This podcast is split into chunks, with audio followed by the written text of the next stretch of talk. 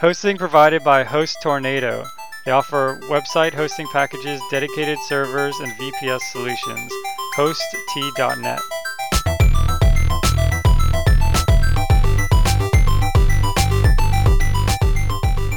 Programming Throwdown, Episode 13, C++. Take it away, Jason. Hey man, so I had some uh, I had some friends over, some friends of the family over from uh, Florida visiting the San Francisco area. Um, it was pretty fun. I got to show them around. We went to the uh, we actually went to the the Monterey Bay Aquarium, and then we went to San Francisco proper, I guess you'd say, and I showed them like. Have you seen that really old vintage arcade museum in San Francisco? I saw you post pictures of it. it looked Oh, pretty yeah. cool, but no, before that I haven't seen it. Yeah, so so folks at home, check out the my G Plus page, and you'll see uh, an original Pong, which is pretty awesome, and uh, some Awesome. other some other really cool like old school, like we're talking like 1920s or something, um, arcades. Like they actually have a bunch of these manual um, arcades where everything's driven by servos and, and all that. Ah, I Yeah, would love to get one of those in my house. Oh, it'd be awesome. They had one that was a a real BB gun that shot What? BBs, and you had to like hit real targets that moved around. It was crazy. Bad idea. Yeah, I mean, like it shot like, of course, like low velocity or whatever, but Oh, okay. Pretty Uh, epic. still. alright. um, yeah. But one of the interesting things, so I have a tablet. I have, uh, I think, I have a Motorola Xoom, and so I was kind of like playing music in the kitchen with the tablet. And uh, you know, my friend from Florida was like, you know, I really want to get a tablet. I'm kind of really, you know, the my techie side really wants a tablet, but I have no use case for it. And you know, I started, you know, like I bought a tablet, so I feel like I need to like argue on the, you know, on the other side of this. So I was like, yeah, but but you know, you can play music. Yeah, I play music in the kitchen, and he's like, well, you know, I could just play music on my laptop. I can carry my laptop from one room to the other. And it was like really hard. You know, I thought about it, and I was like, yeah, you know, I bought this tablet, and I really don't do a whole lot with it.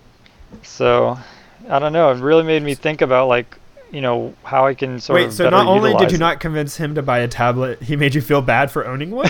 yeah, pretty much. Wow. The, the only thing I really had was that I uh, watch movies in bed, like before I go to sleep. And, you know, it's kind of cumbersome to, like, do that, like, with a laptop. Like, you could hold a tablet up in the air. Um, you know, so for half an I, I don't have a Motorola Xoom, but I have an iPad, and uh, I, I will say that although it might be hard to come up with specific use cases, I have uh, like a backup system on my computers that you know automatically backs up to the cloud or whatever, just you know for for safety reasons, and uh, it sends me an email when a computer isn't backed up in a certain time frame and i keep getting emails from my laptop because i literally do not turn my laptop on maybe once every other week Oh, wow. I don't just don't use it anymore. And the reason being is that well, first of all, if you have a young child like I have, a baby, that when you're like feeding the baby or holding the baby, you can't hold a laptop, or you don't want to risk the baby like uh, fluids coming onto your laptop, and plus it just being cumbersome. But you can hold a tablet and you know use it while you're having to hold the baby or feed the baby or whatever. So that's one good use. Another use I found is that if I'm doing casual web browsing it's a much better experience um, to do that on a tablet than on a sitting in front of a computer or a laptop where you're not needing to use the keyboard. So why is it there? And you're having Ah, to I use this weird touchpad or a mouse, and I, I just it's not like I find myself sometimes tapping on my monitor by accident. And it's like, oh, why is this not working? And uh, so I, I find that it's useful. It's one of those things is not necessary. It doesn't give me any capability really that I didn't have before, but it's such a better user experience. I can take it from room to room. The battery on my iPad lasts an entire day of light usage. Um, versus my laptop will hardly last a couple hours normally three hours That's maybe. true. You know, I didn't think about that, but yeah, I mean the the Xoom lasts forever. Like I don't even plug it in. Like I basically, you know, when the charge gets low, I plug it in, but I mean that's after weeks. Yeah, and like for a laptop, I find I almost always use it plugged in because the battery just tends to run down so quickly. Yep. And I, I'm sure there are nice laptops which don't do that, but uh, not mine and not most people I know. Yeah. And so, so that's a really good experience. Also, like a tablet, if you're going on a car trip, it's very easy to just pick up your tablet and use it in the back of a car. Um, and it's kind of Oh. designed for this like pick up, put down. So like th- you can just put it to sleep, you know, and it's instant turn back on. Versus a computer, you can't just like set it there for like half an hour and then pick it back up because you had a conversation. Because you either would have shut it down, suspended it, hibernated, like whatever. But it'll take 30 seconds to come back on, and that's annoying. Yeah, that's true. You know, I did one of the you know most recent times where I used my uh, my uh, tablet heavily was I went on a ski bus trip, and uh, there's this program which will let you um, use a Wiimote to control your um, like to, to talk to your to to your tablet. So I actually had like Nintendo games running on the tablet, and the Wii Wiimote was the controller. So um, oh, that's pretty cool. Yeah, it was pretty awesome. I was actually amazed that that, that worked at all because I kind of like I, I had the idea, and I was like, oh, let me just see if there's some program like that'll let me use the Wii Wiimote on the on the market. So I just went on market and looked up, which I guess now is called Google Play. yeah, I went on uh, I went on Google Play and looked up, uh, uh, you know, Wiimote, and sure enough, someone had written some driver for it. So nice. So yeah, I mean tablets I feel are are very like when I go on a vacation now, I'm not stressed that I need to bring my laptop with me so that I'll have connection to the internet. Um, I'll Although, just bring my. You know, that's true, but one time I got burned by that. Like when we went to uh, we went to Vegas, and uh, the room only had wired internet, and we're so used to Wi-Fi that we only brought the tablet, and we were kind of out yeah. of internet the whole trip. So, so the the way around this is that if you know this in advance, which you can typically look it up, um, and once you have one, you have it, you know, for you don't need to keep buying it again. But they have uh, like travel vacation routers. So it's like either they have some that are even battery powered, but they also have ones that are really small, which are just a very basic, you know, just supports a few connections. That's like thirty or forty dollars or whatever. What and really? You can plug it into the wall. Yeah, run it. It's it's like a travel router, is what it is. That's amazing. For this very purpose. Oh, because the other thing is, if you idea. go to a hotel and there's a Wi-Fi and you pay to get on the Wi-Fi, some whatever outrageous rate they tend to charge, and the nicer the hotel, the more they charge, um, which is which is terrible. uh, and so you can use this, pay for just the wired, plug this in, and then broadcast it, and then you know everybody traveling with you can share it Versus if they only have Wi-Fi or you pay to use Wi-Fi, you're stuck only using because it's like tied to your MAC address typically. So you only can use yeah. it on whatever device you paid for it on. Is it pretty small? Do they make pretty small ones? Yeah, yeah. I mean, I don't have a specific. I don't actually own one, but I know people who do, and the ones I'm thinking of are like maybe a couple packs of card size. Wow. Oh so. yeah, I totally have to get one of these. Okay. um, I'm, cool. I'm costing you money. I think there's a high so. probability that I'm going to get one of these, but for me to know, I'd really have to construct a graph and do a probabilistic graphical model. Oh, okay. You're leading us into our Some, next topic. Somebody um, happens to be an expert on. on that. No, no, no, no, no. So we talked last episode about Stanford's online classes, and so uh, I actually was really bad, and I I had signed up for them, but I didn't realize signing up you know, for like interest wasn't enough to like enroll you in the class. So I thought I was enrolled, and then I like got an email like, "Oh, hey, enrollment is ending this day." So I like went to check, and it turned out I wasn't enrolled in you know a couple of the classes I had picked oh. out. So I was like, "No, I had missed the enrollment deadline because they oh, try rough. to keep everybody kind of starting at the same time because they have forums and stuff, and they want everybody to be around the same part of the class." And so, gotcha. uh, yeah. Anyways, but I did. I'm going through the videos of two of the classes, and I'm not sure that I'll actually do the homework because I've just been really swamped um, with family and work stuff. Yeah, but totally. I have been going through the videos of game theory and probabilistic graphical models. Awesome. Um, the game theory one is just kind of high level. There's not like programming or anything involved in it, um, and so that was kind of interesting uh, uh, class. Is it under economics prob- or is it under computer science? I don't know. Oh, okay. Yeah, because uh, usually so I think I took a game theory class. I think I took a game theory class in grad school, but it was actually taught by an economics professor. So this one isn't like game theory, like how to write video games. It's just like the, you know, I guess economics version, uh, you know, the Nash kind of game yeah, theory. that's the best. So, um, yeah, it's very intriguing and interesting. Uh, and probabilistic graphical models is turning out to be quite interesting as well. Um, it uh, there's not an easy way to describe it, and anybody who's not very technical or, or math oriented would be like, "Why are you taking this for fun?" um, yeah. but but the idea is like how do you represent like dependencies so their their basic example just to be short is like you know if you want to predict somebody's grade in a class like the grade in a class that they're taking is going to be dependent on their intelligence their SAT score maybe um, you know the how hard the class is you know just like various other factors. And so you can kind of draw like a dependency graph.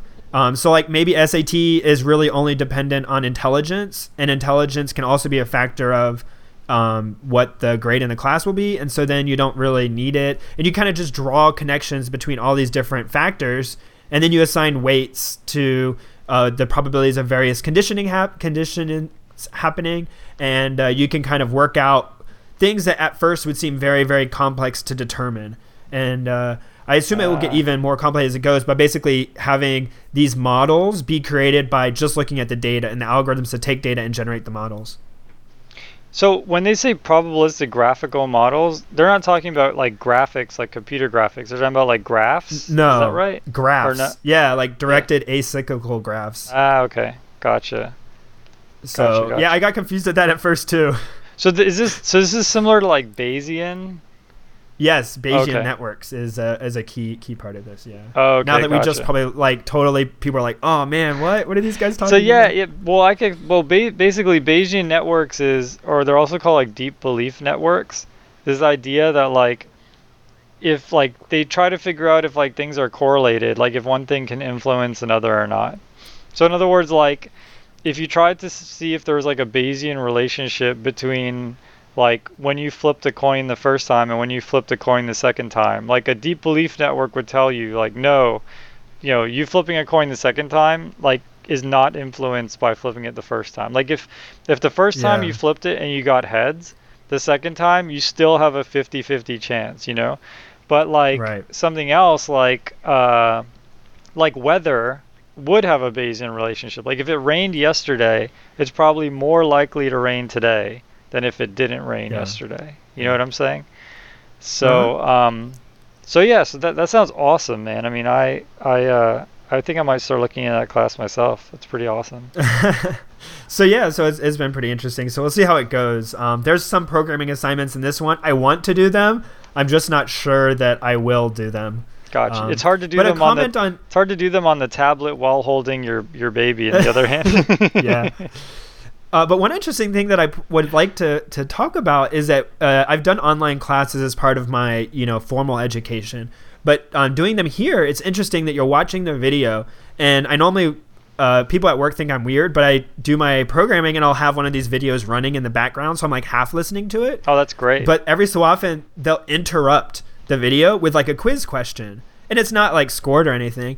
But instead of asking you about something you've just seen to see if you're paying attention, they ask actually ask you to answer something that they haven't quite covered yet, like the next thing they're about to talk about. Like you know, so they Ah. draw some probability and then say, what would the probability be? And then give you multiple choices. So it makes you like in class when you're actually sitting there, you're kind of having this interactive what is it, the Socratic method or whatever, right? Like how would you do this? What would it be? And so they're kind of trying to elicit the same uh, engagement from you. And I thought that was really interesting. yeah, that's totally awesome, man. It's killer. Yeah. And the first couple times I rewound, I rewound the video, you don't have. I just went back. I just clicked back. Not like there was an actual rewind. Um, I went back Yeah. in the video because I thought I wasn't paying attention, and it was like, oh wait, no, they're asking about something that hasn't occurred yet. So- nice. So if you get it wrong, then what happens? Because like it could no, be they just you tell you don't- why, and then you watch, and they typically explain Ah, like, okay. what the quiz just was. Yeah. Gotcha. So So I was think. If, I think if we tried to do some of the um, programming problems, we'd probably have a lot of trouble. Especially me. I've I think I'd fail pretty fast. And unfortunately, I just Oh. don't really have a way to visualize code so that I can fail faster. Wow, you're on, you're on point today, sir. Um, we have a news story about this. So this is actually by I, I guess he's a, a fairly popular blogger, Jeff Atwood. I think he currently works at um, Stack Exchange, um, Oh, okay. which is a startup most of our listeners have probably seen before. Um, and he had an article where he's writing about. I, I guess he actually posted a video that somebody else about a presentation, and then a link to a website.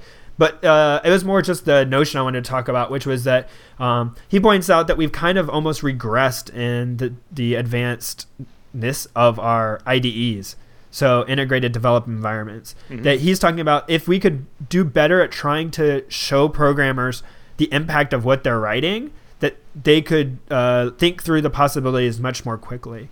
Uh, so that, that's kind of vague and okay, I don't know what you're talking about. But at a basic level, if you've ever used Eclipse, first time most people use Eclipse, uh, maybe less so now because other things do it as well. But they draw the squiggly line, you know, like the incorrect spelling under any sort of compilation error that you have in the code, and you can just kind of hover yeah. it over, and it tells you what the error is, offers suggestions, and this is like a very quick way to actually help you correct the problems, and it's a delight.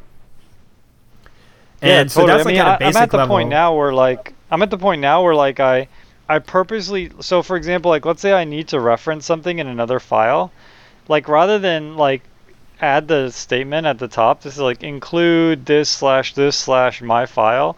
I just put uh-huh. what I want in the code. I wait for Eclipse to squiggly line it, yes. and then I go over it can... and I yeah, and I have Eclipse yep, add the add. line because I'm too lazy to do it myself. uh, so I'm lazier than that. I just add a bunch and then I do Control Shift O which basically has Eclipse try to guess at what the right imports are and oh. ask you if there's any sort of ambiguity. That's hilarious. I didn't know that existed. Yeah, it also deletes anything that you have that isn't being used. So, like if you have any imports or includes that aren't being used, it go ahead and removes them for you. Oh, that's awesome. So, uh, but so that's like at a basic level. But this, uh, the things that are referenced in this blog article are also even more advanced, which is like uh, if you had like a pathfinding algorithm or a PID, uh, proportional integral differential, uh, a method of controlling something, and you wanted to see how it would be affected based on various input conditions, you could do graphical representations of it, you know, and allow like a person to have a slider and see what would happen as they adjusted various thresholds in their code, or uh, even better, like you know, take it up a higher dimension and show them like a plot of you know, on like X, Y, here's what various inputs and settings for two different variables will give you. Um, and, and just like, wouldn't it be cool if we could think about this and kind of try to make our development lives easier by doing this? Yeah, that's awesome, man. I feel like, you know, like IDEs do a pretty good job about code, like, but, um, like, you know, about analyzing code, fixing code, things like that.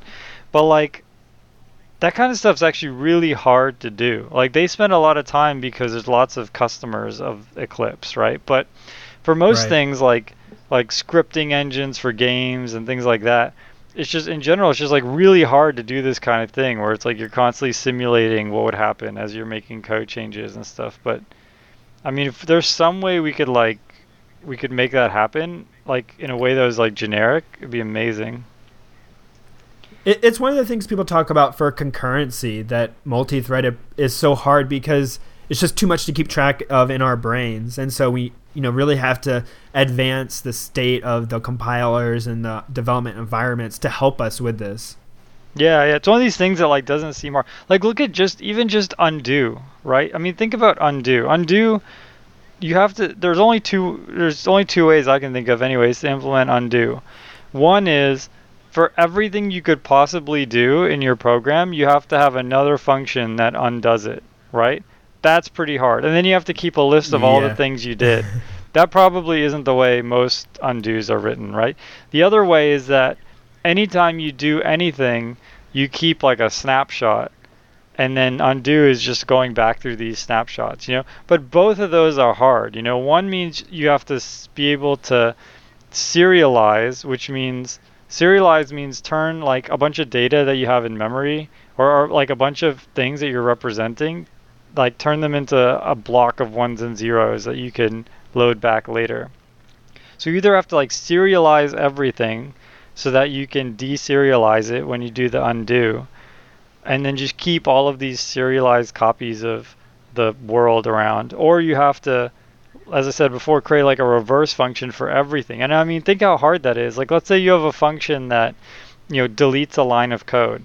Well, the reverse function has to, like, you have to have the line of line code somewhere so that it can know what you deleted. You know, I mean, that kind of just yeah. adding an undo is, is hard. pretty hard. And so something like this is really hard, but it'd be totally awesome if it was If, if oh we yeah, had I'm it. totally not saying it's easy. It's very hard. Yeah. Yeah, yeah, but it'd be Yeah, totally definitely. sweet if we had something like that. Like imagine, like it, it's one of those things that's interesting to think about. yeah, like you have some kind of game and you're like, oh, Yeah. what happens if I like change like the AI behavior? If I make the AI more aggressive and like while you're playing, it's like getting more aggressive. Or what if I change gravity? Or you know, it just does all these crazy things. Yeah, and I, I think there are some things that get closer to that. Like I don't know if you've ever watched any of the demo videos for the Unity co- uh, game engine, but they have some stuff that's kind of like that, where it allows you to kind of just jump in the game very quickly and see the effects of the changes you've made, and then kind of jump back out. Oh, nice. Yeah, I haven't seen that. That's pretty awesome. Or, or or maybe I'm making that up. I, I think I recall that. Okay, Yeah. maybe I'll have to send you some videos to prove it. All right, so next article before before you lead me into it. Uh, so uh, there's a lot of news coming out about the next generation of game consoles. The Wii U, I think, is supposed to be out this year or, or very soon, Yep. and the next generation Xbox and PlayStation are supposed to be out. And uh, I don't think the Wii U has had anything about this, but the Xbox and PlayStation have both had uh, these rumors come out that they're going to block uh, the ability to have used games. So either the distribution will be all online, um, so like think like Steam, or that you'll have these one-use codes, which are becoming more and more common in games for at least some portion of the features. That you have to enter a serial number or some sort of activation code to be able to play the game.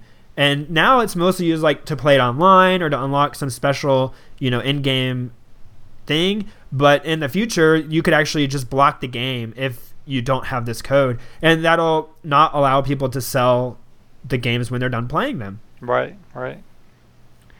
Yeah. So, like, what will happen? Uh, uh, what will that do? So, will that make the prices of games lower because now the you know people are making more money, or will they not sell as many copies because you won't buy a sixty dollar game knowing that you can sell it back for thirty dollars later?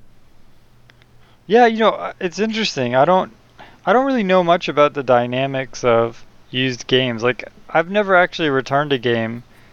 Um but I, I, I it makes sense, you know, like it's it's effectively a waste of money to keep around a game you're never going to play again. So, so the way I see it is like, you know, I have an Xbox 360, um, but I don't think. Oh, for my birthday, I got a game that was new. But uh, aside from that one game, I play only games that are like two years old, and I just find like I go and look at the magazines online or whatever, and find like what were the best games of two years ago, and then I buy them really cheap used. And I have no desire to play the latest and greatest sense. games. I love playing really awesome old games, and then I can get them for Yep. like five dollars and I much prefer doing that. And this way won't allow me to do that. But then if you look at something like Steam, I, I do buy games on Steam, games that are again, you know, like nine months, a year old, and I can buy them for very, very cheap. So what you're saying is like if they keep reducing the price over time as the game gets older, then for you as a consumer it's effectively the same. But the difference Yeah. is instead of GameStop like getting this like essentially like arbitrage, um, y- you know, you're buying it straight from the publisher again, and the person who would have sold the game new can't. So the yeah, so I, I I don't know exactly what I'm saying, but uh, I, I do think there is an interest here, like uh, to see what will happen. And like one part of me says, like, oh, it's in their you know ability to ban used game sales if they want. But then the other part of me says it's my freedom. Like I should be allowed to sell my game. Like I own the game, and I don't really like the idea of we're going to this subscription or license based model. Like you bought this software CD, but you didn't really you don't own the software. You own permission to rent it for an you know unlimited time, but only for you. And I don't really like that. Really, yeah. You know, a lot of people come up with this argument, like with music and movies and things like that. Personally, it's it's never really bothered me. It only bothers me when Steam goes down, and then you know, and it's one of these things. It's so funny, right? Like I could go weeks without playing a video game, but then like Steam goes down, and it's just like instantly, it's like, oh, I really want to play, and I can't. You know what I mean? Like it's Yeah. I don't know. It's like the forbidden fruit, I guess, or something. There's some like psychological thing going on there, but uh, Well, the but yeah, it's really My- frustrating when you can't play because it's down. that's one aspect of it. So always being needing to be connected to the internet, or at least often being connected. That's kind of annoying because you could be extended periods of time where you're not, Yep. and that would be bad. But the other thing is like I run into occasionally where like I have a computer and then I have my laptop and then my wife has a computer, and I feel like you know, I want my family, like, I don't want to give it to other people, but I want my family to be able to share one version of this. And I don't like the idea that I have to keep buying it over and over again. Oh, that's for true. what amounts to like one shared use because it turns out like we're only ever using one at a time. Like I'm not using it at the same time as my wife, at the same time as you know my kids. Like it would only be only one of us using it at the same time, but we want to be able to have it on different computers at the same time. Yeah. So like Steam kind of allows that, but like other things don't. It's pretty BS that like you can't have two instances of Steam running at the same time. So like in other words, like I couldn't play one game and my wife play a different game on the same Steam account at the same time. Like that seems ridiculous. You know what I mean? Like yeah. like not being able to play the same Steam game. I I, I mean, if it, I personally think that's not entirely fair, but I understand how that could be exploited. You know, but if you have three games, you should be able to play all three of them at the same time. So wait, so with Steam, if you have the same account, you can't even like own two copies of the same game in the account and then like two people play them. You have to have right like, like a separate account own the second version. Yeah, as soon as as soon as you log yeah. into Steam, it kicks you out of all your other instances, like if there uh, are any. Uh. Yeah, maybe. Well, speaking about maybe you could do something like in, oh. offline or something. Sorry. oh no no! I was gonna transition. That was gonna be you. uh, it's okay. So Prince of Persia I remember that game. That game was pretty awesome. Yeah, Prince of Persia definitely uh, no DRM on that. Came out 23 years ago. but uh, did you ever beat that game or get like really far or anything? No.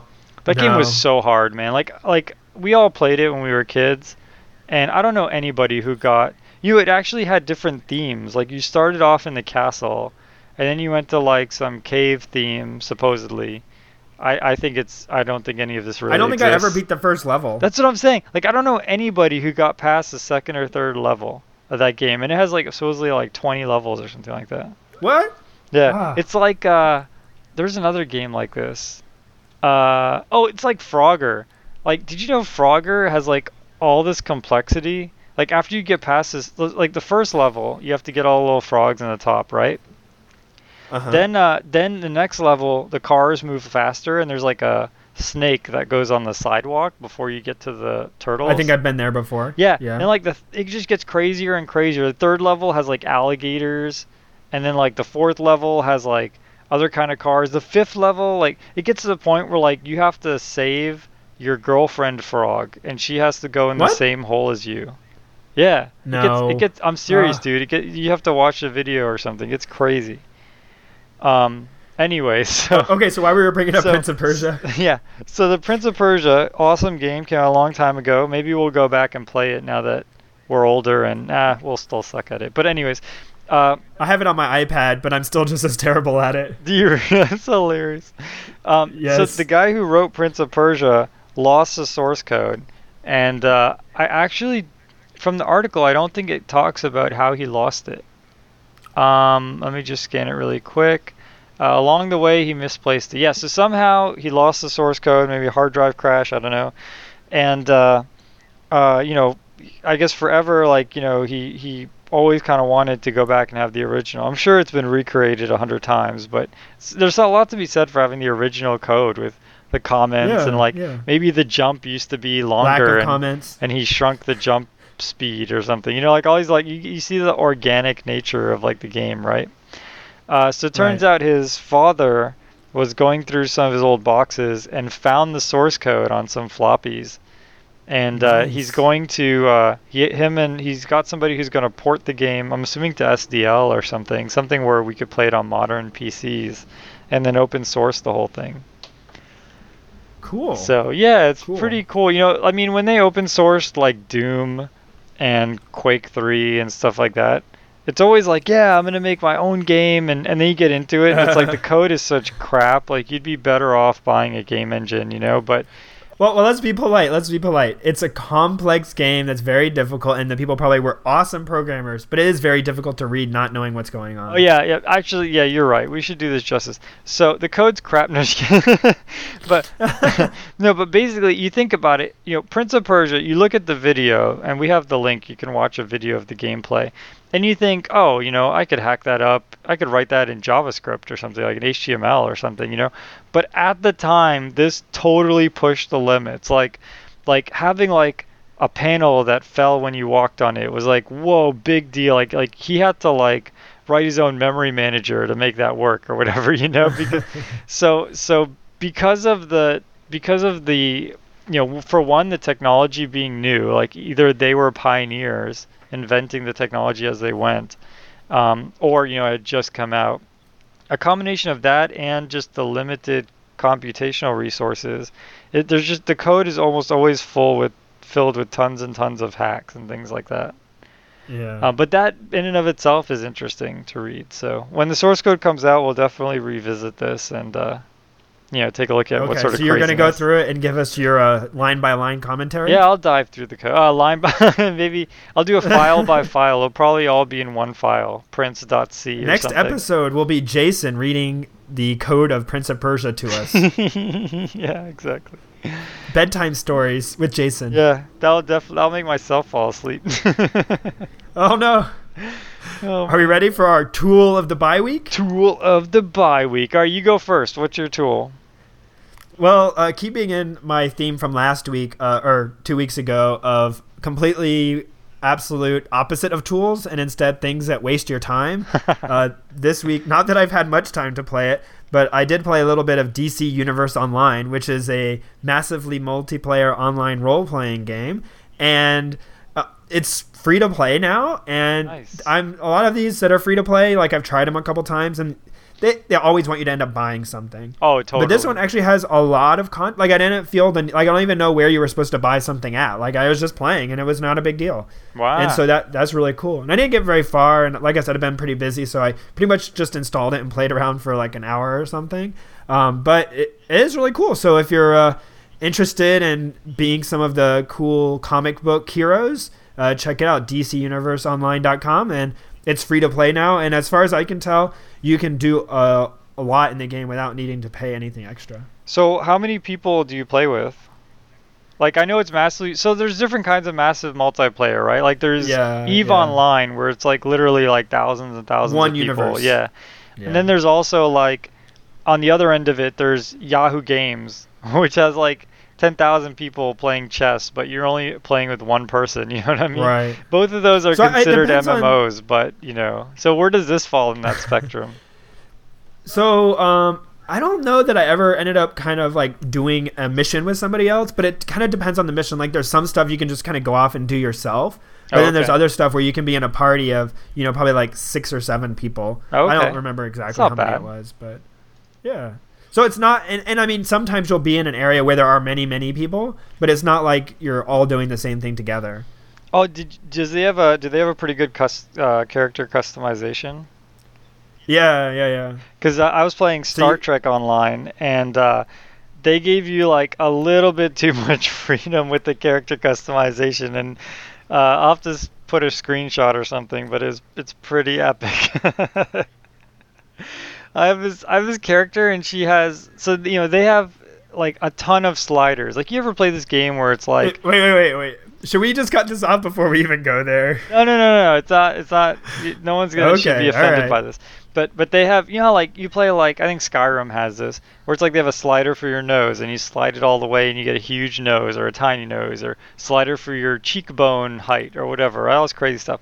So this game was like that, just pages and pages of sliders, and. uh So I made a character that had huge legs, like really, really long legs, and then extremely tiny waist, extremely tiny torso, extremely tiny neck, huge arms, and then a huge head. And so it basically looked like a four-armed octopus.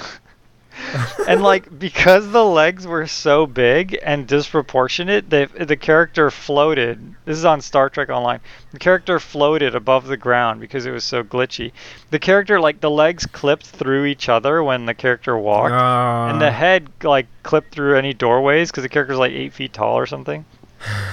and so and the arms were so long that they cut through you know the legs too, like constantly clipping through, and. uh you know, I played a mission and literally like I'd walk around like the hub area and people would just give me money and laugh at me because my character is so bizarre. Then finally we did a mission and at the end of the mission everybody did some kind of like dance or salute or something and and my the rig got so thrown off with these proportions that the character actually the arm inverted. Like the arm Oh, no. went inside, like through the Inside through out? the arm socket, and like back out the head or something. it was Aw. totally awesome, man. Yeah, my character had, like purple skin.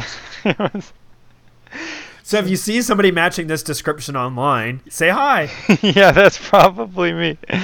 Oh man. So Uh, my all right. So what about your tool of the bye my week? tool of the bye week is uh, XFX. Oh, sorry, SFXR, which is a pretty cool 8-bit sound generator.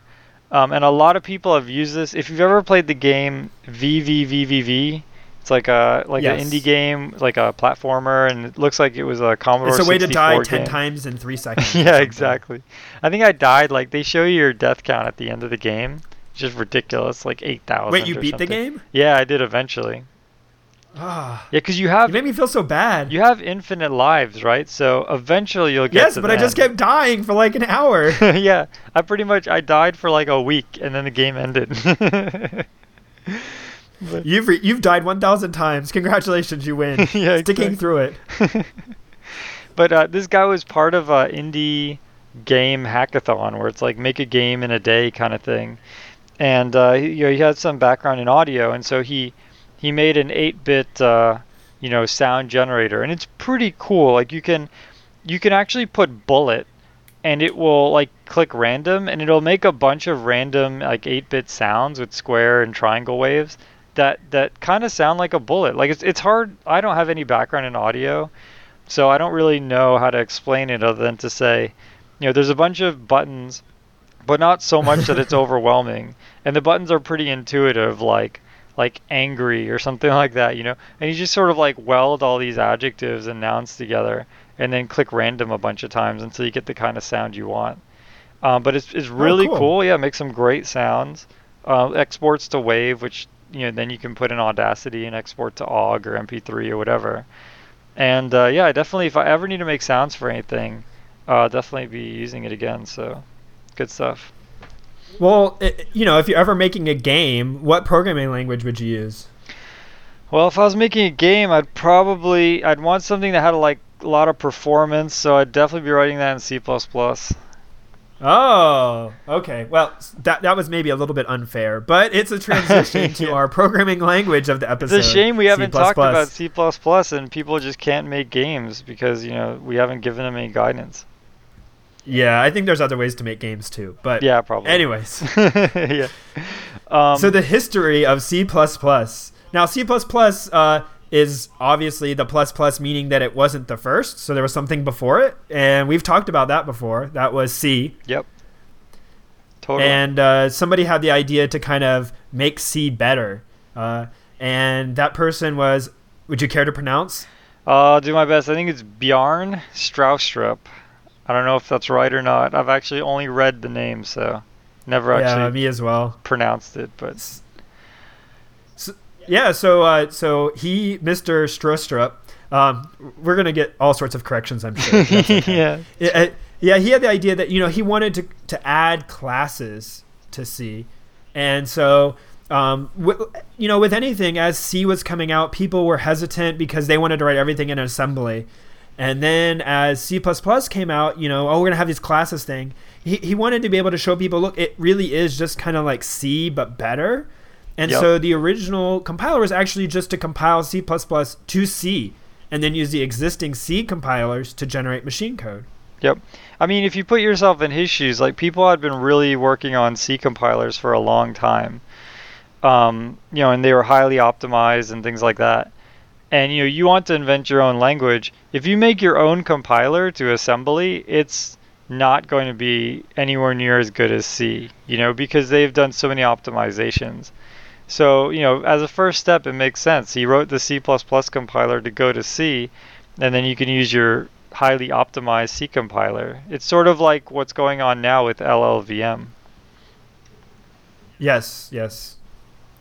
And uh, it, it, it, I mean, it people eventually you know started to come around and say wow this is this is nice. But there was the original versions and you'll still hear if you uh, go to somewhere where people have been programming for a long time especially uh, performant programs for a long time a lot of people still have a hesitancy of c++ because they think it's so much more inefficient than c.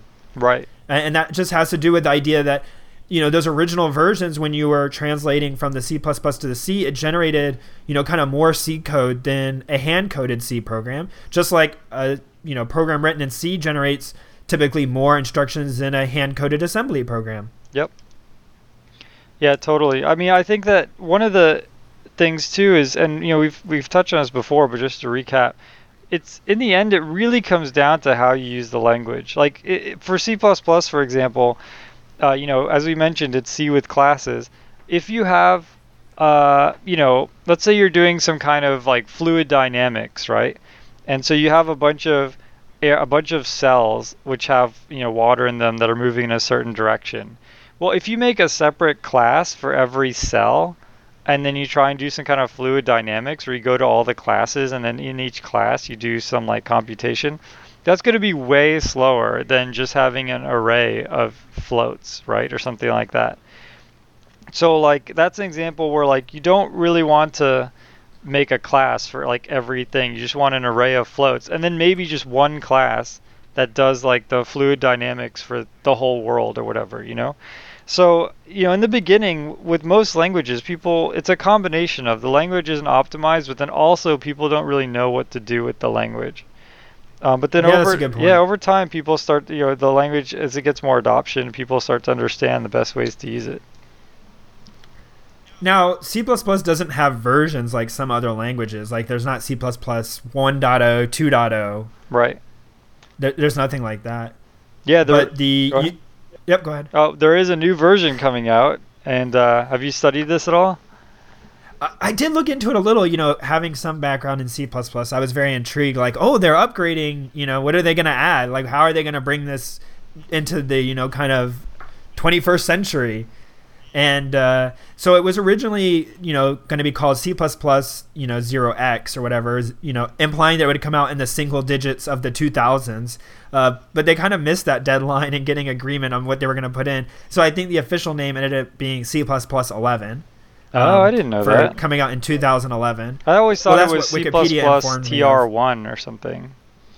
Oh. Well, I think that was the one of the early versions of the 0x before it got fully ah. ratified or whatever. Got it. Um, and so C++ 11, which uh, we haven't talked about all about what C++ has, but they just try to ad- make the language a little easier to use while at the same time keeping it being powerful and adding try to add some stuff for you know the idea of multi-threading and concurrency, which wasn't as big uh, when C++ of course was in earlier versions, um, and then just making some things nicer like kind of inferring what values should be as opposed to having to make them explicit or if you have like a constant function um, you can uh, create an array by calling that function and you know like adding a number to it. So like if you have a function that just returns the number five, you can make the size of the static array be you know calling this function plus two, and it'll be it knows to make it seven.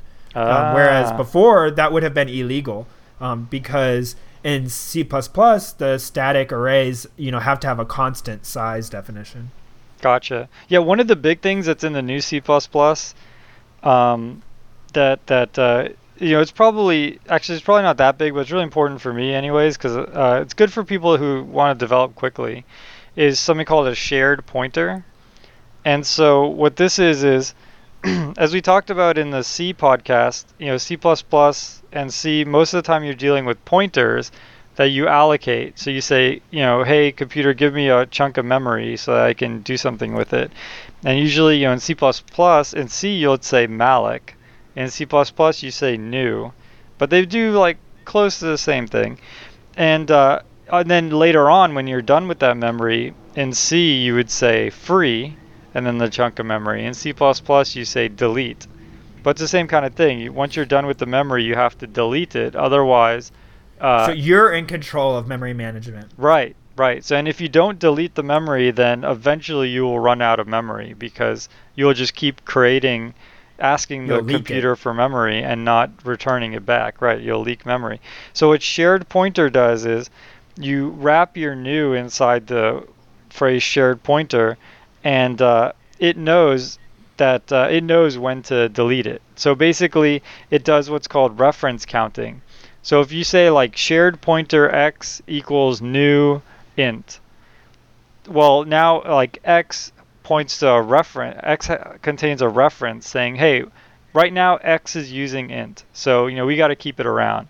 Then later on, if you say y equals x, now there's two references. So like behind the scenes, it's saying, hey, you know, two people, y and x, are both using this integer, so we can't free it.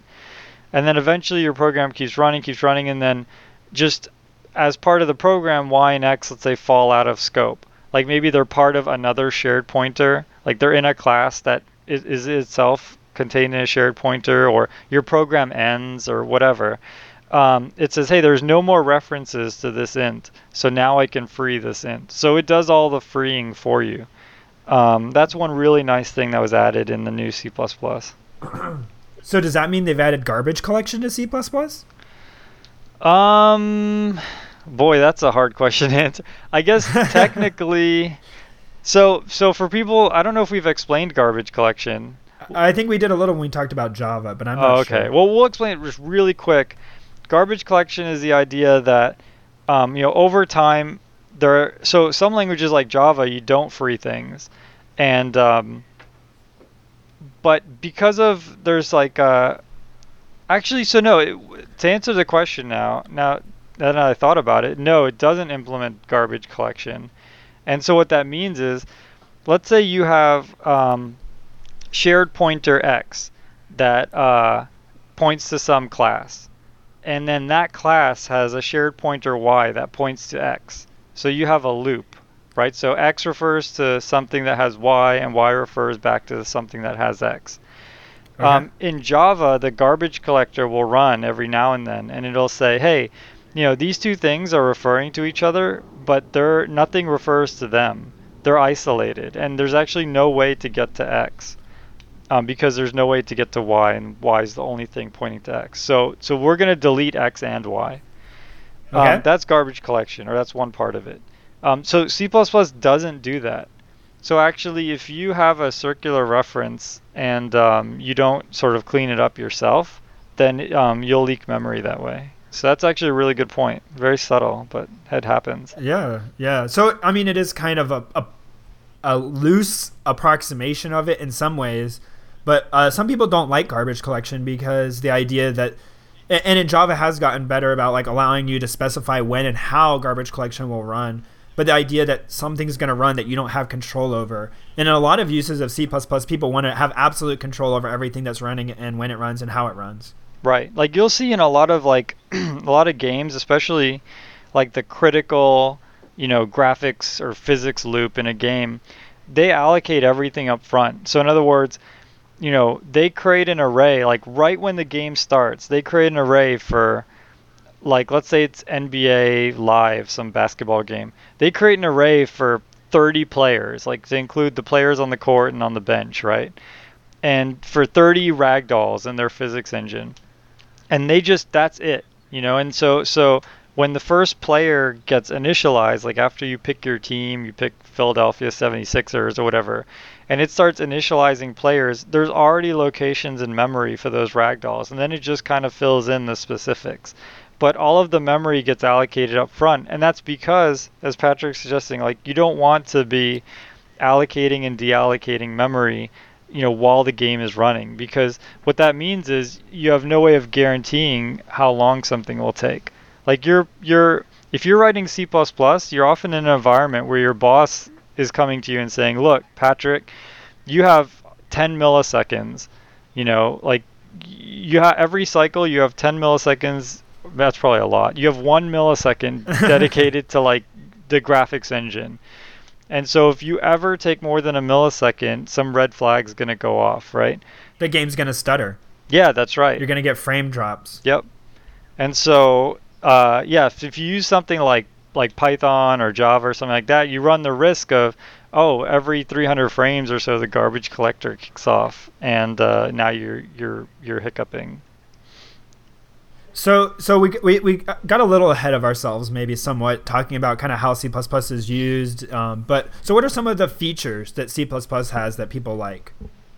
Yeah, so these are the big things that you know. As we mentioned, C++ is used for like really time-critical programs and uh, um, things like that. But uh, you might ask yourself, well, why not use C? Like, what what does C++ really bring to the table, right? And one of the biggest things is obviously classes and the things that come with classes, like virtual functions with inheritance. C++ actually has multiple inheritance. Um, you know, different. So wait, what does that mean? Yeah, so so in uh, in Java we might have talked about this inheritance, but basically, let's say you have a class like uh, let's say you have a class called um, shape. Shape.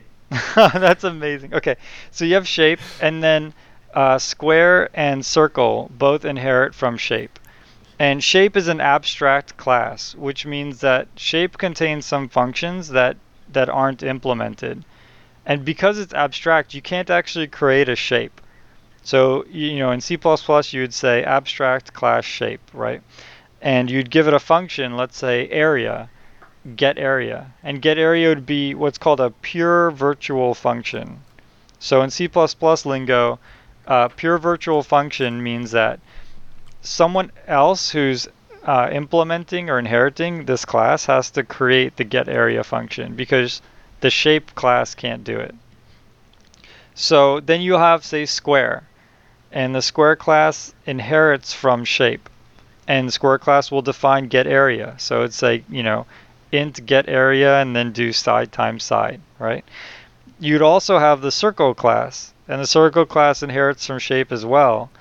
And its get area function would do uh, what radius times pi, right? Or radius was it radius squared times pi or something for the area? Yes, yes, pi r squared. Yeah, yes. that's right.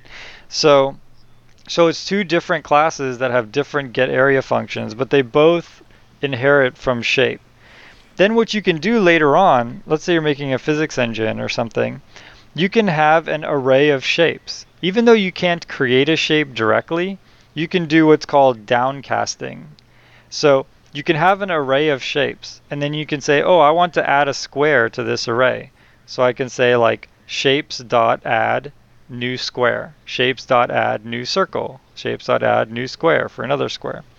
And then you can go through this list of shapes and get the area for all the shapes. Even though, you know, you don't necessarily know which one's a square and which one's a circle, you know that both of those have the get area function because they extended or they inherited from shape. So that's kind of in a nutshell inheritance. Now, um, what multiple inheritance means is kind of what the name suggests you can inherit from multiple things and this is really useful. So especially let's say um, let me think of an example. Let's say let's say like a square is a shape but a square is also something that can be drawn like a renderable. So you're making a game you have this these square let's say you're making like angry birds or something right? So uh, and you have something called circle, which is going to be your angry bird. So circle is a renderable, like you want to actually draw, you know, a little bird-shaped circle, but then it's also a shape in the physics sense, like you want it to bounce like a circle.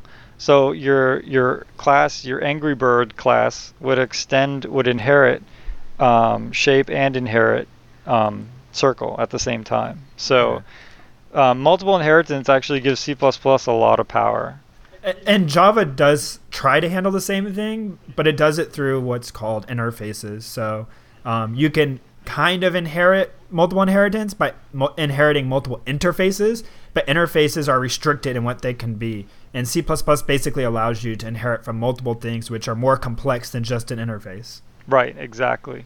And, and then one other comment. I, I think abstract is a Java term, right? I think in C the class just has a function which is defined as virtual and then set equal to zero to make it an abstract class.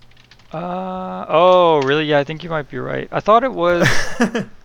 It's okay. I've been uh, doing yeah. just- I've been doing Java We've both for done a lot long. of C++, but we've both been doing Java recently. So uh, Yep. if if we get a little sketchy, we're sorry. I thought that is Um, it a virtual class then or no? It's a virtual class if it has at least one virtual function. Oh, that's right. Is is that yeah, right? you're you're totally right. So yeah, in C++ is just a class. You don't put abstract Right. in front. In Java, you put abstract in front. Yeah. But um, Yeah. if you, as Patrick said, if you have any virtual functions, and the way you make a virtual function is you put the prototype, like in the case of the shape, you'd put, you know, int get area, um, and then parentheses. But then instead virtual of int. oh right, virtual yeah, int virtual int area. get area in parentheses.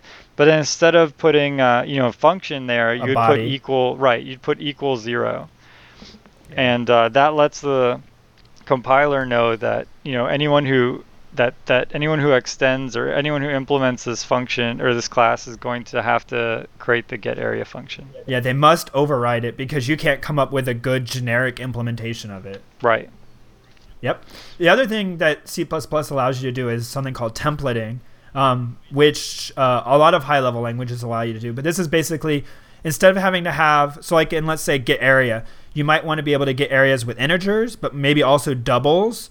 Or maybe I, I don't know, like imaginary area. Is that even possible? I don't Complex know. numbers. Um, complex number area, I, I guess maybe. Anyway, so you might want to have like all these different things, but instead of having to write if the if the way it's handled is very similar, then you may not want to have to write like get integer area, get double area, get float area. Right. Um, that would be very tedious. So templating allows you to write the function once. If area is just let's say in the in the case of just squ- you know squares and rectangles, uh, you know width and height, and you're just multiplying them together, and it doesn't matter what type they are, then basically it allows you with a special syntax to define like, hey, the person has to specify what type it is when they call this, but I don't care what type it is or even like i care but only in a certain way and so that then it's just you know width times height and you don't care if those are integers or floats or doubles it'll just kind of handle it for you Right. Yeah, it's really interesting. What the compiler actually does with templates is, you know, it looks at all the times you use the class and it creates that many copies of the class. So in other words, let's say you had a list and you had a like the list class was templated. Then later on in your program you have a list of integers and then later on you have a list of shapes and then later on you have a list of floats like throughout different places in your program. Well, the compiler will count all those up, and then it'll actually take your list class and create copies of it. So you'll have a like a float list, you'll have a int list, you'll have a uh, you know a shape list, but it does all this for you like behind the scenes, so you don't have to actually go through all the trouble of duplicating, copying, and pasting all of your own code. and that is powerful the reason that it does that allows you to do which we won't get into because i don't even know if you could describe it in a podcast that'd be kind of hard verbally but templated meta programming Oh yeah, the, that that's which uh, are programs that you write that get run at compile time not at runtime Yeah, totally. So there are some So, things you need to we'll do. yeah, I'll just I'll go real real quick over okay this. all right you can try There are some things that you need to know at compile time, but you need to use equations. Let's say you have three plus four in your program. Well, you know the com- the computer the the compiler doesn't know that that's seven. The compiler like you have to actually run the program, and then your computer once running the program will do the three plus four, and then return seven. But there are some things like some computations that need to be known at what's called at compile time. So like while the compiler is compiling, it needs to know that this 3 plus 4 is 7 or this x plus y is whatever it is.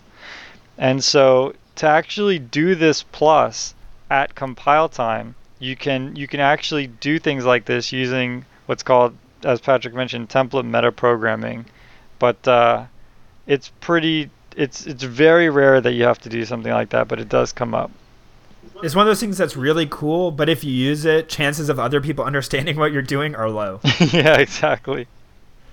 Uh, something else that C++ adds is operator overloading. So once you define a class, it would be really nice uh, if you could do something, you know, like I want to add two of my classes together. Like my classes represent probabilities, and I want to add these two probabilities together and have them be added in a way that is unique to the probabilities of my classes that are defined. And so I want to redefine how the plus is uh, what happens when I say, you know, my shape and then the plus sign and the, or you know my probability, the plus sign, and then you know another instance of my probability. And C++ allows you to do that, so you can still use the plus sign, but it knows to call special code that you wrote to do that operation. Yeah, totally. And I don't think Java supports that, right? Oh, you put me on the spot. I'm not sure. I mean, I know it didn't used to. It, I mean, now they've been adding a lot of stuff to Java. No, I'm pretty sure. Let me just double check. But I'm well, almost talk 100, about that? 100% The- sure. Uh, the one that we, you know, there's many, many things that we could continue to talk about. But another one we talk about is that C++ adds exception handling, and uh, this is kind of a controversial topic. You know, whether or not exception handling is something that should be used or shouldn't be used. How expensive is it? How cheap is it? And everybody's got their kind of thing. But C++, if you want to use exception handling, so throwing and catching exceptions, it does add that capability. So interestingly enough, I'm really glad I looked this up. So Java, you know, doesn't support operator overloading. So what that means is, like, and the example they use is there's a class in Java called BigInteger, and as the name suggests, it can hold an integer of uh, effectively infinite size, right? It'll just keep allocating memory, and uh, uh, you know, as, as much as it needs to hold any size number. Uh, and so to add two big integers, you actually have to say a dot add parentheses b because you cannot do a plus sign b like you can in C++. Ah. But Scala, which is a language derived from Java that we probably should do a podcast on um, sometime, Scala actually does have operator overloading. So Oh, okay. that's that's pretty wild, yeah. That's cool. But yeah, C++, uh, as Patrick mentioned, clearly has operator overloading, and it's amazing, so useful. It is. Uh, but it can catch you if you think plus does what a normal plus does and somebody redefined it to be something else. Yeah, that could be dicey. Oh, that or could be they rough. can redefine what the square brackets are. So normally that's like indexing an array, but you use it to mean something else. Yeah, that could be bad. yeah, I don't think you should do that. Typically, So- if you if you operate if you overload an operator, you, there's this understanding that you're going to do something that's intuitive to everybody. Um, so like even if you could, you know, let's say add two graphs together, typically you'll use a function for that just because you want to have a function with a descriptive name, like maybe like like merge graphs with edges or something like that. Like you want to let the person know kind of when you add these two graphs together, what are you really doing? Um, if if you uh, if you do like just an operator, a plus sign for two graphs, then what somebody else thinks adding two graphs is might differ from what you think. Yeah. And that can cause so drama. the, the the strengths of C++, we already kind of started on them, and uh, some of it is that uh, traditionally it's been kind of the well, you know, along with C, kind of the very fastest way to get stuff done, um, or at least relative to most other programming languages. Right. Like just to give an example, um, I wrote a I actually wrote a NESizer, which is just a name I made up, but basically it takes pictures and it does like takes the NES like the old Nintendo palette, like the color palette from Nintendo with like 54 colors or something, and it um it does like this k-means clustering. It does like way more than it really sh- needs to, but it it tries to make the image look like it would if a Nintendo like video game designer drew it. So you could just give it a picture of your face and it'll look like your face like belonged in a Nintendo game. But Awesome. but yeah, I wrote it in Python and it takes like probably 10, 15, it probably takes about a minute to run. Um, so, and to test it became hard to debug because, you know, it'd literally take a minute. I'd find a bug, it'd take a minute. And I rewrote it in C++ and it runs almost instantly. Now, now there were probably things you could have done in Python to make it run faster. Yeah, I mean, I Uh, could have. but the idea is that out of the box, the generic way of writing it in Python versus C++, C++ will end up being faster. Yeah, that's a good point. So Python actually, ironically enough, Python has what's called ctypes, which adds support for C and C++ like data structures. And I could have used the ctypes array and stuff. So so don't take that as a as a slam on Python or anything like that. It's not like your your uh, your your code will just it's not magic or anything like that. Um, so you know, but but yeah, if if you just code normally, uh, you know, your code will, will typically be much faster on C++. So another thing is that the object oriented allows for collaboration amongst very large teams in an easy way. So Jason's working on the shape class and I'm going to inherit from it and I don't really well that's a bad example. So we both have the shape class and I'm going to implement square and he's going to implement circle. And you know, as long as if we have kind of the interfaces between those defined, we can all work at the same time on our own pieces of code. And that's very nice. Yeah, definitely. I mean, it makes it very easy to write you know APIs. And one thing about C++ that a lot of languages don't have, C++ has separate header files and source files. And so the idea is the header file, also called like the .h or the .hpp file, will sort of have a description of what your class looks like. So it'll say, hey, you have this class, it's called Patrick Wheeler. You know, it has this function called get area. but uh. it, has these like it has it has these functions. You know, it, you have this like shape class. It has get area. It has you know some other thing like get boundaries, get center, or something like that. And then it also, in addition to the .h file, there's a .cc file or .cpp file, depending on what extension you use, but both of them are the same, which actually has the implementation. So if you have some class, let's say it's file reader, you know, the .h file would just show like there's a function called read, there's a function called read line, there's a function called close. But then if you go to the .cc file, you'll see actually what read does and what close does, you know, what read line does. Um, and so this is really nice because you can give people the .h file and they can get an understanding really quickly of what your program does without having to, or like rather what the architecture of your program is, without having to know what each function does. Yeah. So if, if you're on like a huge team, you know, and the other thing is the .h files, you might make those like up front and not change them very often. So let's say I'm working on some graphics engine. I can just hack together some .h files. I can say, okay, I know there's going to be a graphics engine and it's going to have a list of shapes and the shapes there's going to be a square and a circle and there'll be some get area functions and some rendering functions and I'll just send this to Patrick so he has an idea of what I'm going to do. And then he can code to those .h files and he can include them in his code and then you know we can both work in parallel that way. So it's a great way to communicate. The language itself allows you to do things like that. So some of the weaknesses um, we talked about that you have absolute control over the memory and so it's in a similar way, just in having memory leaks, you can also have memory corruption that you know you can overwrite other pieces of code if you're you know C++ has a notion of a pointer, so it's this variable holds a memory address, but I can change what the memory address points to, and as long as if my program has permission to write there, I can write whatever I want to that. Right. Yeah. I mean, a big case where things like this happen is. Um, let's say you have an array and the array ha- the array has 10 elements and you're looping through the array. Um, so you might have a loop that says like go from 1 to 10 um, like you might say at the top it might say okay int size equals whatever the size is. So now my size variable is set to 10 and then i write this for loop that goes from 1 to size. But but I, I never try to recalculate size. I just know it's 10 and I go through this for loop and do some stuff. Well, what if my program is multi-threaded, and while I'm in this for loop, somebody else goes through and deletes like a few elements. Well, now I'm going to go through 1 to 10, but there's only 5 elements. And C++, it won't give you an error or crash or anything like that. It'll actually just read whatever memory is there.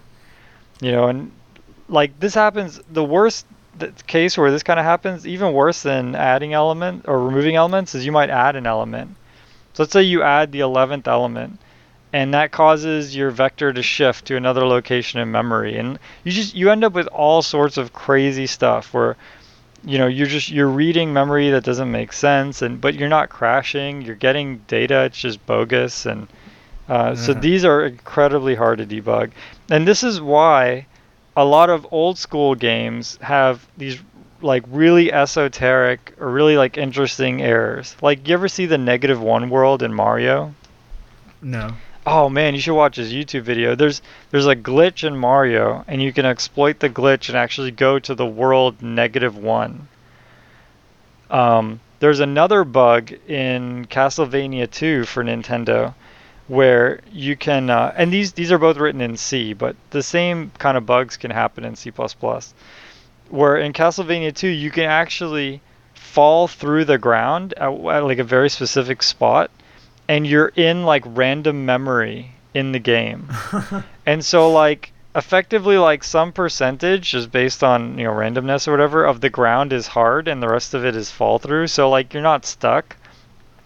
And you can actually people have like just spent days just going through this crazy world where you're just walking through the memory and everything's crazy. And one guy got to the spot in memory where the the time was being like, you know, put and so like as the seconds ticked like the the world shaped in like weird ways it's really trippy and so but the point is like you don't get a crash with like hey at this point in your code you know something weird happened you just weird things happen with with no way to track them down yeah yeah so that's my soapbox uh, all right so we're running a little long so before we keep people past how long they want to listen let's uh you want to you want to do a few more weaknesses, or you want to go ahead and move on to tools for working with C++? Yeah, yeah. Let's let's jump to tools. Um, All right. I I personally really like CodeBlocks. Have you ever used CodeBlocks? I have not. Um, so you know, I do a lot of development on Linux, um, but there was a time where I was you know doing my home development on Linux, but I was doing my work stuff on Windows. Now I happen to actually be on Linux 100%. But at that time I really wanted something where I the same IDE on on Windows and Linux. And CodeBlocks does exactly that. It actually works on Mac, Windows, and Linux. It's very consistent, and uh, it does sort of, you know, it's not as nice as Visual Studio, um, but it does like 99% of what you need, and totally nice. cross-platform. Yeah. What about you? Uh, another, yeah, another cross-development uh, cross-platform development is Eclipse CDT. We talked about Eclipse, and Eclipse originally came out as Java only, but since then people have added some C functionality in the what's called CDT, C Developer Toolkit. I, I ah. think that's what it stands for. Ah. And so it it basically does the same thing for C. It requires you know some extra setting up and handling, um, but it, it works pretty good. Oh, nice. Yeah, I haven't tried Eclipse Another, on Windows. Um, but uh, but I'm sure it's a lot better now. I, I used a really old version of Eclipse, um, but I'm sure they've come a long way. And then aside from just uh, tools to use to write code, I also wanted to talk about Boost, which is a very popular uh, library for C++, which adds a lot of the features that were now added to the new C++ 11, so like shared pointers and stuff, and just uh, a lot of common uh, co- usages that you might want that instead of having to implement yourself, you can just use the Boost libraries version, and it tends to be very good and well supported. Yeah, definitely. Yeah, as Patrick mentioned, uh, shared pointers have actually, even though they're just coming into C++ now, they've been in Boost for years and years and years. So um, you got to be using Boost if you want to get all of the, um, you know, productivity out of your C++ so C++ is commonly used. We talked about game programming. Uh, we didn't really talk about it, but we kind of talk, uh, alluded to it, which is embedded computers. So things that are low power, low memory, things where you want to be able to have tight control on everything that happens. Uh, they're used there. What, where else are they used, Jason, or is C++ used? Uh, so all web browsers, right? Chrome, Firefox, Internet Explorer, all these are ah. written in C++. Um, most, you know, huge programs that you can think of um, are probably written in C++.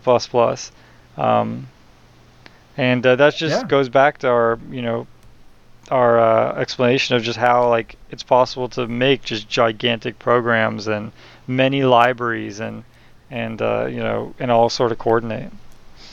Yeah. Um. So I, I think that pretty much wraps it up for C++. I wanted to say thank you. A number of people have written in to say how they're glad the show is back. It's been encouraging. Yeah. We've had a, a, number of comments and suggestions and that kind of stuff. That's appreciated as well. Um, you know, we're glad to hear from you guys. We enjoy doing this. We're glad that some of you enjoy hearing it. Yeah, totally. We used to announce uh, programming throwdown at Gmail. It's probably good to mention Uh, we don't follow that as much now that we have the Programming Throwdown page on G+. Um, so if you uh, if you want to write to us, uh, we do follow. Like we check it maybe once a week or something like that. So um, you can definitely write to us if you have something you don't want to share to the public or something like that. But um, most of the time, uh, you you definitely want to check out the G Plus page. If, the Google Plus. That's right. If you go on Google Plus and you put in uh, Programming Throwdown, it will take you to the Google Plus uh, site for Programming Throwdown. You can feel free to leave any comments. Uh, we post all the show notes there in addition to the blog. So, yeah, definitely yeah, add it right. add it to your circles. Until next time. See you guys later. The intro music is Axo by Binärpilot. Programming Throwdown is distributed under a Creative Commons Attribution Share Alike 2.0 license. You're free to share, copy, distribute, transmit the work, to remix, adapt the work, but you must provide attribution uh, to uh, Patrick and I, and uh, share alike in kind.